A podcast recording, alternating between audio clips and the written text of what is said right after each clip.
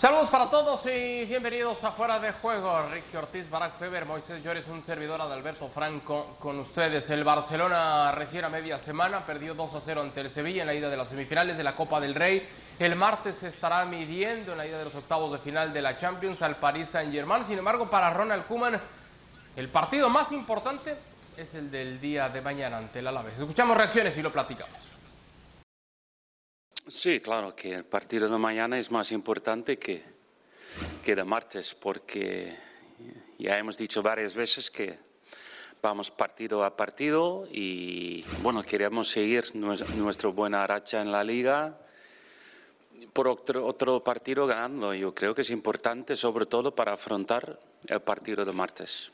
Bueno, normalmente es, es los meses eh, febrero, marzo, es donde se, se ve mucho las posibilidades de poder ganar algo, que es verdad que en tema de Copa es, son dos semanas más, eh, tenemos dos partidos de eliminatoria contra París, entonces sí, vamos a, vamos a ver en un mes, un mes y medio, dónde estamos y dónde nos podemos aspirar. Y, y para esperar algo, yo creo que hay que ganar los partidos, hay que estar bien y sobre todo hay que tener más jugadores disponibles. Bueno, para mí con, con el Barça de, de, Guardiola, porque yo creo que ha hecho en el Barça el mejor juego que he visto en los últimos 25 años, creo, más o menos. Y entonces es, algo grande que ha hecho Bayern, es impresionante, pero la manera de juego, como ha logrado el Barça de Guardiola, ha sido algo más.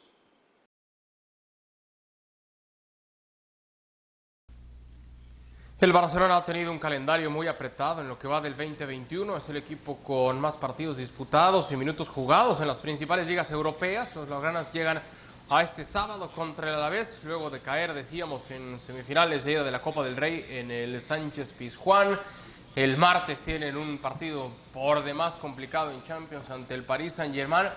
Y aunado a eso, Ricky, te mando un fuerte abrazo. El Barcelona tiene que lidiar con cualquier cantidad de futbolistas lesionados, hasta ocho bajas que ha tenido el cuadro culé. Es muy descabellado, Ricky, pensar de pronto que el técnico saque papel y pluma y decir, ¿sabes qué? En este torneo sí vamos con todo. Acá empezamos a dosificar porque el plantel no es tan vasto y por más que como equipo grande queramos ganar y pelear siempre en todo, pues no nos va a alcanzar. Priorizar alguno de los torneos que va a jugar Ricky estaría del todo mal. Sí, ¿qué tal Adal? Te mando un fuerte abrazo, qué gusto que estés eh, con nosotros, otro para Barack, otro para Moisés. ¿Y qué va a decir Adal? Eh, es el Barcelona, lo que pasa que no es el mismo Barcelona de antes, el discurso está, pero lo que no está es el equipo, es el juego, ni presidente tienen, eh, este, no saben dónde van, vienen de una derrota muy dolorosa, no creo que lo den vuelta, y lógico que mucho más no le queda. Ojo, eh, ojo que al Paris Saint Germain le puede ganar. Yo le tengo fe al Barcelona para ganarle al Paris Saint Germain, pero hasta ahí llegan Champions. Ahora, en la liga está lejos. Eh, tiene que ganar todos los partidos, tiene que empezar a caerse el Atlético, el Real Madrid empezó a repuntar también. Eh, se despertó medio tarde el Barcelona en, en la liga, pero el problema que vemos con el Barça es que cada vez que se enfrenta a un buen equipo, como el Sevilla para arriba, no hay caso. Y yo creo que eso es eh, lo más preocupante para, para el conjunto de Coman. El cassette lo tiene puesto, habla muy bien, dice lo que tiene que decir, eh, no se equivoca, pero de ahí nada más. A ver, Moisés, eh, te mando un fuerte abrazo. Nueve partidos este mes, decía yo, hasta ocho bajas que tiene un plantel que, como bien señala Ricky, no es el mismo, no ha funcionado como debería. Y, y si entonces dice Ricky, hay opciones de que le pueda ganar al Paris Saint-Germain, no tendría que priorizar con las rotaciones el juego del próximo martes? Sí, déjame antes que nada que te, que te avance una noticia, Dal. Eh, ESPN ha explicado esta mañana que Gerard Piqué eh, está cortando mucho los plazos, no se descarta que esté en condiciones para poder jugar, o sea, que pueda incluso, podría estar en condiciones para jugar el martes, lógicamente no va a salir de inicio ni muchísimo menos, pero sí que eh, eh, eh, Ronald Koeman está a punto de recuperar una pieza muy importante en defensa. Vamos a ver cómo ha ido esa recuperación, cómo luego se puede expresar Gerard Piqué sobre el terreno de juego. pero ahí está la noticia avanzada por ESPN. Gerard Piqué acorta los plazos y va a ser en breve va a entrar ya a la lista de convocados. Y a razón de lo que decías, bueno, es que está obligado a mover el banquillo, más allá de partido de Champions, partido de Liga o de aquí tres semanas en el partido de Copa. Eh, eh, ha habido mucha lesión, han caído los jugadores del Barça como moscas, como en todos los grandes equipos de Europa, como en todos los equipos de Europa, puesto que el calendario ha sido muy apretado. Y da igual que sea Liga o que sea Champions o que sea Copa, en alguna pieza, en alguna línea va a tener que mover sus piezas Ronald Koeman para oxigenar. Mañana viene el Alavés al Camp Nou, bueno, pues es posible que Jordi Alba se siente en el banquillo, es posible que Griezmann eh, descanse entre Trincao en la banda, eh, veremos si finalmente también Frenkie de Jong eh, va al banco, reposa para que Pjanic entre a jugar y el martes esté listo el futbolista holandés. Bueno, hay muchas combinaciones, es verdad que la enfermería está llena, pero poco a poco se puede ir vaciando y de ahí que Ronald Koeman tenga más piezas para mover en el equipo.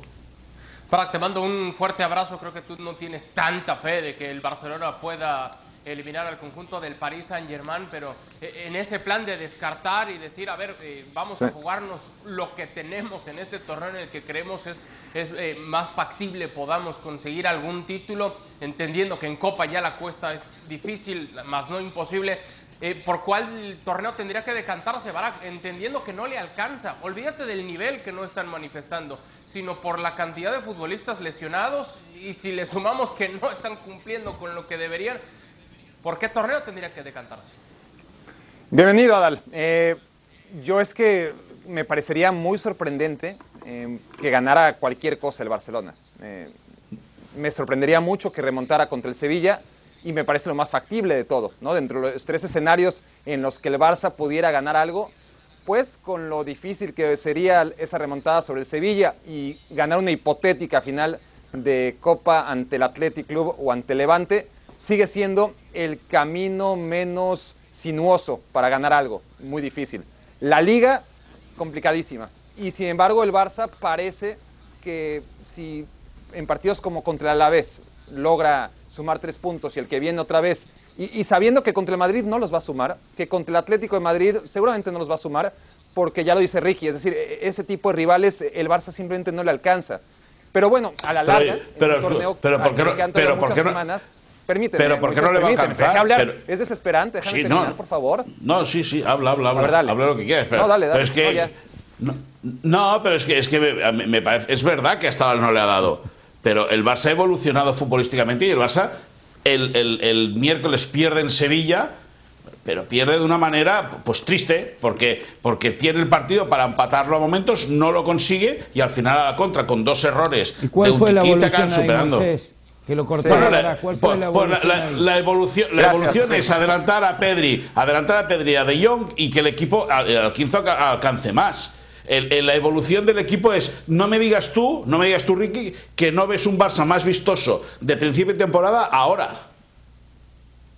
No me digas que no ves un Barça más vistoso. Pero lo que Barak dice y lo que yo dije es que cuando se enfrentan a buenos equipos no tienen que darle, no hay evolución. Pero, bueno, no es pero escúchame una cosa. Pero, no, es un auto eléctrico. No, eh, evidentemente que no es un iPhone, evidentemente que no es un iPhone. Pero escúchame una cosa, también el Madrid o el Atlético Madrid están en un momento, posiblemente el Atlético Madrid al Atlético de Madrid le toca ya vivir el momento complicado de la temporada, que lo puede solventar, porque el Atlético de Madrid tiene la liga en la mano, eso es evidente. Pero no me digas tú, por ejemplo, que el Real Madrid está haciendo un fútbol brillante.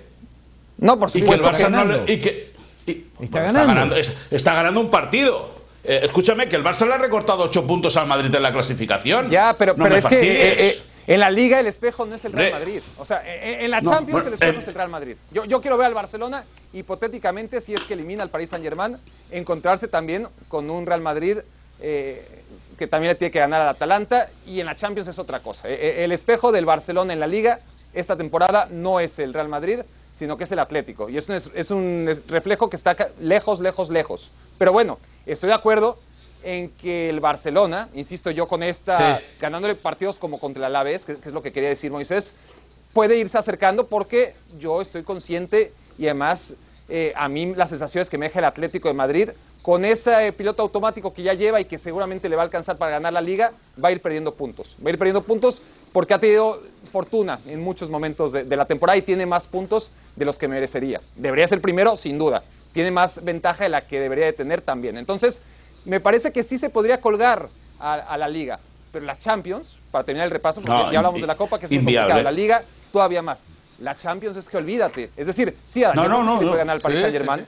sí. Sí. Pero después el Paris Saint Germain, digamos que logra la gesta, ¿no? Y, y lo elimina. ¿Y luego qué? O sea, va a eliminar al Liverpool, va a eliminar al Manchester City, va a eliminar al Real Madrid, va a eliminar al Atlético bueno. de Madrid, va a eliminar A ver, a, Ricky. la Juventus. No. Ricky, no. estas mejoras que está haciendo referencia Moisés y de las cuales también señala Barak, a ver, son mejoras que te podrían alcanzar para una o dos buenas noches en Champions y, y no mucho más, porque yo lo digo, Ricky, con todo respeto, el Barcelona está encarando compromisos adultos con niños de preparatoria, o sea, que tienen grandísimas condiciones, que tienen un futuro tremendo y espectacular, pero que hoy, no sé si coincida Ricky, les han cargado una responsabilidad mayúscula y que todavía no pueden soportar. Claro, porque, a ver, eh, Griezmann te va a resolver un partido ultra difícil. Dembélé te va a resolver No. un partido No. sumamente complicado cuando las No papas queman. Pedri, que recién es un gran jugador, tiene un gran futuro. Iniesta, me dicen que es Iniesta, están todos locos. Bueno, Después y esta es edad, ojo. Y esta es edad Necesita- tampoco tenía responsabilidades, Ricky. Bueno, ahora déjame Ahí, hablar ah, a la mí, diferencia. Baraca. Vos no te gusta cuando te ya, pero estamos conversando. No, una cosa es interrumpir y otra cosa es conversar. Estamos aquí para ver, conversar. Necesitas a Piqué en su mejor momento. ¿Va a volver Piqué a su mejor momento en la No. saga? Lenglet Oye, está que se pasando por retiren. un buen momento. Que, que se retiren, que se retiren ya. Es decir, eh, eh, si, si no se, está, si no se está puede. en un gran momento como para decir con este tipo ganamos una Champions. Sí, favor, pero escúchame, pero, pero no, pero, pero escucha, no hay que engañar a la gente. El Barça es consciente de que no puede ganar una Champions. O sea, el Barça va a estar ni ahora ni, un ni ningún equipo español en los tres próximos, tres, cuatro próximos años va a ganar una Champions. Porque no están. ¿eh? No, no, hombre, el, Atlético que escúchame, que el Atlético, bueno, vamos a ver, vamos a ver, yo adivino no soy, adivino no soy. Ahora, yo te digo una cosa, todo Sí. el mundo sabemos que el Barça está en un año de transición con gente joven, como decís vosotros, mezclada en el último año de Messi, veremos qué es lo que sucede con él, pero yo creo que la evolución futbolística del Barça, sin fijarnos en los títulos, sin fijarnos en los títulos, está siendo muy buena y la verdad ilusionante. perder en nuestro futuro. 2-0 contra el Sevilla, por favor. Bueno, ¿y qué? Pero es que escúchame una cosa. Y, y le pudieron, viene- y le pudieron viene- caer 4. Sí, hombre, sí, 16. Le podría caer Moisés. 16 No, también, cuatro, cuatro, no me déjame digas. Déjame explicártelo. Pero, pero, pero, ¿qué cuatro? Cuéntame las, las, las, las opciones. Es que si, si el, si el Sevilla ver, le puede meter cuatro, el Barça le puede marcar tres al, al Sevilla. Te lo explico rapidito. Tema, sí. Ustedes están acostumbrados al Barcelona que era un 10. Cayó un 2. Mejoró un 5. No, no Más de un 5 no es. No, Entonces sí, tenés razón. Mejoró. Pero es un 5. Era un 10. Sí, pero, pero Por escucha, que le ha recortado. Barcelona tendría, Moisés, tendría ya que priorizar alguno de los torneos y decir, si de por sí no apretamos demasiado en, de- en muchos torneos, pues vamos, vamos con lo poco que tenemos en alguno nada más a ver si nos alcanza. Bueno, veremos cómo le va el día de mañana al Fútbol Club Barcelona y veremos también cómo es que le va entonces el próximo martes ante el Paris Saint-Germain, que no podrá contar con Neymar y eso termina por darle también una oportunidad, una esperanza, una luz de esperanza al Fútbol Club Barcelona. Otros encuentros destacados: el Atlético visita al Granada, el Sevilla recibe al Huesca en los partidos más importantes del domingo. El Real Madrid se va a enfrentar al Valencia, mientras que Diego Lainez y compañía estarán jugando ante el conjunto de el Villarreal. Bueno, atención.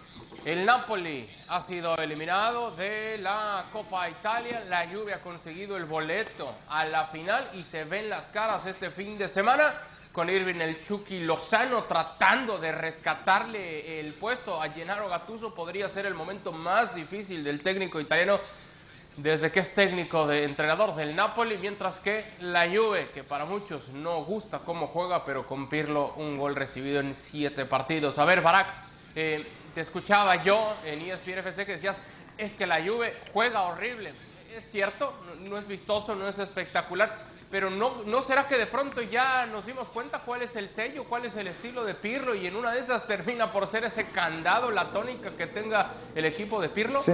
No, es que yo no diría que juega horrible. Es decir, jugaba horrible en las primeras jornadas. Eh, si, regresamos al mes de septiembre, sí, eh, era un equipo espantoso. Después me empezó a gustar y en estas Ah, últimas jornadas, no, no, en estas últimas jornadas me, me parece, desde mi punto de vista, obviamente, que, que- que- que ha involucionado. Es un equipo que está sacando los puntos y los partidos y las eliminatorias. Entonces, desde ahí no puede haber queja. Está siendo muy italiano en una época en la que el fútbol italiano cada vez lo es menos, ¿no? Es decir, lo, lo que, estamos- lo- lo que antes era norma, jugar como la Juventus de Pirlo, eh, lo, lo hacían todos, ahora lo hacen muy pocos. Y bien, pues menos. Entonces, bueno, hay que ver si a la Juventus le sigue alcanzando como hasta ahora, porque claro, los resultados respaldan a, a Pirlo, ¿no? Eh, partidos de mucha demanda como la doble eliminatoria contra el Inter la saca adelante con Lukaku en, el- en la vuelta, sin Lukaku en la ida. Eh, en el primer tiempo teniendo la posesión, en el segundo tiempo renunciando a ella en el encuentro de vuelta. Si nos vamos al último partido de Serie A contra la Roma, un segundo tiempo es que indefendible desde mi punto de vista. Una cosa es darle la iniciativa al rival y otra cosa es no generarle nada al contragolpe ni nada. Pero, hey, le, le ganaste a la, a la Roma y, y 2 a 0 y, y la Roma, a pesar de que está muy limitada, está ahí arriba, ¿no? Por, por algo será. Entonces sí, a mí creo que esta Juventus que, que llegó a gustarme me ha gustado menos, pero está siendo efectiva, eso no hay ninguna duda. ¿Será Ricky entonces este el sello que tenga Pirlo como técnico? Esta la característica, porque al inicio decíamos, bueno, es muy temprano, todavía no podemos ver la mano de Pirlo en el equipo, su sello, además ha pasado ya algo de tiempo. ¿No será que de pronto esta va a ser la tónica? Tener futbolistas importantes, pero que no entreguen un fútbol demasiado espectacular. Bueno, es que pocos equipos, Adal, entregan un fútbol espectacular. Sacando el Manchester City, no, no veo otro con un No, pero que- Atalanta que- que con todo, arrima. Ricky. El Atalanta también juega muy bien, lo que pasa que tiene la Juventus que tiene un equipo muy profundo y tuvo muchos jugadores afectados por lesiones y por COVID que, que son jugadores de, de- de un muy, muy, muy alto nivel. Entonces, una vez que todos estén ya juntos otra vez en, en- en buena forma, tenés también a Cristiano Ronaldo, o sea, no nos olvidemos, O- ojo, eh. No, pr- primero que no, juego- no creo que, que- que juegue tan mal como están diciendo la Juve. Y número dos, escuchen bien, eh. Escuchen bien los tres. A ver. La Juve es uno de los grandes candidatos a la Champions. La Juve es uno de los equipos más Mm. profundos de Europa. Sumale, mm, ¿qué? Tenés a Cristiano Mm. Ronaldo, tenés a Jair Yo- en yo el estoy de acuerdo. tenés a Cuadrado, que es un jugador extraordinario, tenés un equipo, como dice Chiesa, Barak, Chiesa, que juega Chiesa. el catenacho, no le importa si lo tiene que hacer. Y no sé si les dije que tienen a Cristiano Ronaldo, Mr. Champion, para poder liquidarlo. Tiene a Chiesa, que es rapidísimo. Tiene a Morata, que nació para jugar en la Juventus. Tiene a Dybala, que va a volver y va a volver a su nivel. Szczesny, Tiene que es un en la porterazo. mitad de la cancha. Tiene cuatro centrales de jerarquía. Tiene uno de los mejores laterales izquierdos en Alexandro. Mm, ¿Qué? Ahí tenés. Y tiene- de Escucha, más Pero profundos de Europa. Escucha, enfrente escucha, escucha, escucha. Como el Manchester City, y enfrente tengo No, no. Como el Bayern Múnich, y enfrente No, no. Como el No, Liverpool. Isa- y, y- Están y escúchame, y en, formados, ¿eh? Y en. Estados Unidos tiene, y en Estados Unidos tiene a Ricky Ortiz, que es el vocero mayor de la Juventus de Turín. O sea, eh, yo creo que la Juventus, yo creo que los Agnelli te han No, llamado hoy haz, haz publicidad, haz publicidad de la Juventus de Turín. Véndeme, véndeme, véndeme un poco el pollino de la Mira Juventus. que la habla, Juve- Mr. Barça. No, no, no, eh, pero, yo, pero, pero yo no me escondo. Pero yo no me escondo. vos no me eh. decís que tiene el equipo Ah, más profundo Yo no me de escondo. No, pero ni mucho menos. Pero ni ¿Quién- muchísimo quién tiene menos. más? ¿Quién tiene El- más? el- Dos- el- dos por puesto el- como la el- Juve. el- el Manchester City, por ejemplo. No. ¿Tiene más y juega mejor? Bueno, pues no. No, juega mejor sí, pero no tiene, no tiene más, un y juega, más profundo. más y, y juega mejor. No, no, sin ninguna equivocado. duda. Bueno, Bueno, es mi- similar. Es, es mi Es opinión. similar. Es mi opinión. Eh, están ahí, es mi son los opinión. dos más Equivocada tu opinión. Pero, pero no, No, se tienen que no. pelear, es decir, el City No, la no, Juventus, si no me peleo yo. A diferencia del Madrid, del Barcelona, del, del propio Liverpool, obviamente que está sufriendo mucho, del, del Bayern, que no tiene profundidad, otra cosa sí, pero no profundidad, estoy de acuerdo. City y Juventus son los que más recambios tienen. No se tienen que pelear para ver cuál de los dos es más profundo, los dos lo son bastante. Totalmente. Bueno, sí, sí, ahora, ahora, Sí la diferencia entre. consiguió el sextete, ¿verdad? Sí, pero no es un Sí. equipo profundo, Adal. No, no Tiene por 11 muy buenos puede ser y muy 12 profundo por ahí, y, ya. puede bastar para jugar 17 torneos. A lo que yo voy es que a una serie de dos partidos entre el Bayern y el conjunto de la Juve, a mí me costaría mucho trabajo Adal. entender que todos pongamos nuestra plata para apostar en Adal. la Juve. Adal, la, la, la, la, mitad del, la mitad del sextete del, del Bayern ya to, todos los años lo tiene. No, yo lo- Arranca con un 50%. Bueno, pero ha de Gana, ganarlo, ¿eh? gana la Bundesliga, gana la Pokal, gana la Supercopa Alemana. Eh, eh, cu- ¿Cuántas veces ha hecho eso de los últimos 50 años? ¿49? O sea, seamos un poquito serios Sí, acá. sí, pero a, a un juego de Juve Bayern, ¿tú le apostarías a la Juve? Todo, Todo. todo. Y te Perfecto, mando a Cancún. Perfecto. Toda la vida. Un loco, un loco, un loco, un loco, un loco, un loco. Un loco, un loco, un loco, un Le loco. voy a, le voy a entrar a esa apuesta. Un loco. A Cancún, a, el cruce. a- a- a Cancún, me cago en a Cancún, dice el tío. Venga, venga, vamos al lío, vamos al lío. Bueno, eh, hablemos ahora del conjunto del Inter. Recibe a la Lazio, un Inter que podría darle, Moisés, descanso. Se hablaba que Lautaro podría ir al banco para darle entonces cabida a Romelu Lukaku con Alexis en el eje de ataque. Bueno, eh, al final el Inter va a, ser, va a ser outsider con la Juventus para ganar el título de liga. Y el Inter no se puede equivocar más. Eh, eh, la Lazio viene jugando, viene apareciendo, que sí, que asoma, que me, que me apunto, que me borro. Pero al final el Inter, que tiene una, una plantilla también, ahora que hablamos de que, vi- que viene de equipos profundos o, que- o que viene de, de- de plantillas profundas, el Inter en los momentos importantes de la temporada ha desaparecido. Contra el Madrid en Champions, que tuvo la opción para, para asestarle un golpe al Madrid, no se lo dio. Ha caído en las semifinales de la Copa de Italia contra la Juventus de manera merecida, pero es verdad que está eh, para pelear con el Milan y la Juventus por, el, por la Serie A. Mamma Va a ser un- Dime, ¿qué, qué he dicho mal? ¿Qué he dicho mal? Todo. Bien, pues ya está. Pues nada, pues habla tú. A ver, Ricky. A ver, la Lazio está jugando espectacularmente bien, viene con una racha increíble y es uno de los equipos más difíciles en Italia en este momento. Pero escucha, pero es, es outsider, es outsider para ganar la, la Serie A. Out siempre, siempre, como está ahora. Este equipo tendría que haber salido campeón el año pasado. Vale, vale, pero vale, pero no con salió. la pandemia fue el que más cayó y está volviendo Vale, a ese vale. nivel. Número uno. Vale, Número dos. Número Sí. dos, en 180 minutos el Inter fue superior a la Juventus. La Juventus anotó dos goles con dos errores garrafales de la defensa del Inter. Nada más. Y en ese partido no jugó Hakimi y no jugó Lukaku. Pero, la Pero ¿quién Juventus se jugó metió? mejor. Pero- pero- pero ¿quién se metió? más al arco. Bueno, pero ¿quién se metió? te digo ¿Pero quién se mete? No, es que está, estamos, escúchame una cosa, pero ¿quién se mete? ¿Quién se mete? ¿El Inter o Bueno, la Juve? Eso es otra cosa. Ah, bueno, no, Eso pero es otra cosa, no. Y, y escúchame una cosa, ¿y quién es más outsider? ¿Quién es más outsider para ganar eh, eh, el, Scudetto, el Scudetto? ¿La Juve, el Inter, el Milan que, o la Lazio? No, por supuesto, pero no de. No, no, bueno, Pues, primero el entonces ya no, le, Primero ya no lo he dicho Milan, todo tan mal, ya no lo he dicho todo tan mal, ya no lo he dicho todo tan mal. Bueno, le pegaste un 10 de, de- de un 100%. Está bien, estás mejor que la, otra, que la última vez.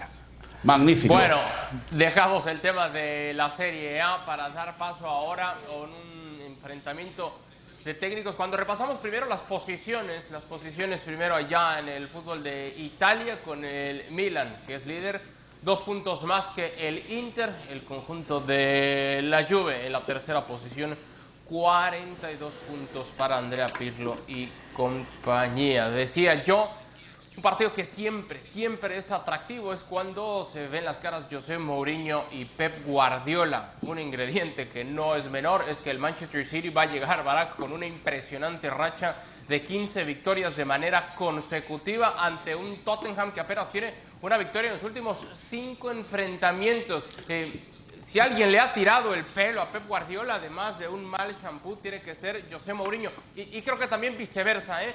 Pero Sí, sí. si hay Si alguien le ha sacado también- canas a Mourinho es Guardiola. Sí. Sí, de acuerdo. Eh, Pero si hay alguien, Barak, que quizá pueda romperle esa racha, es José Mourinho. Eso del lado del técnico. De sus futbolistas no estoy tan convencido porque hace rato que el plantel del Tottenham no ayuda en demasía, ¿no?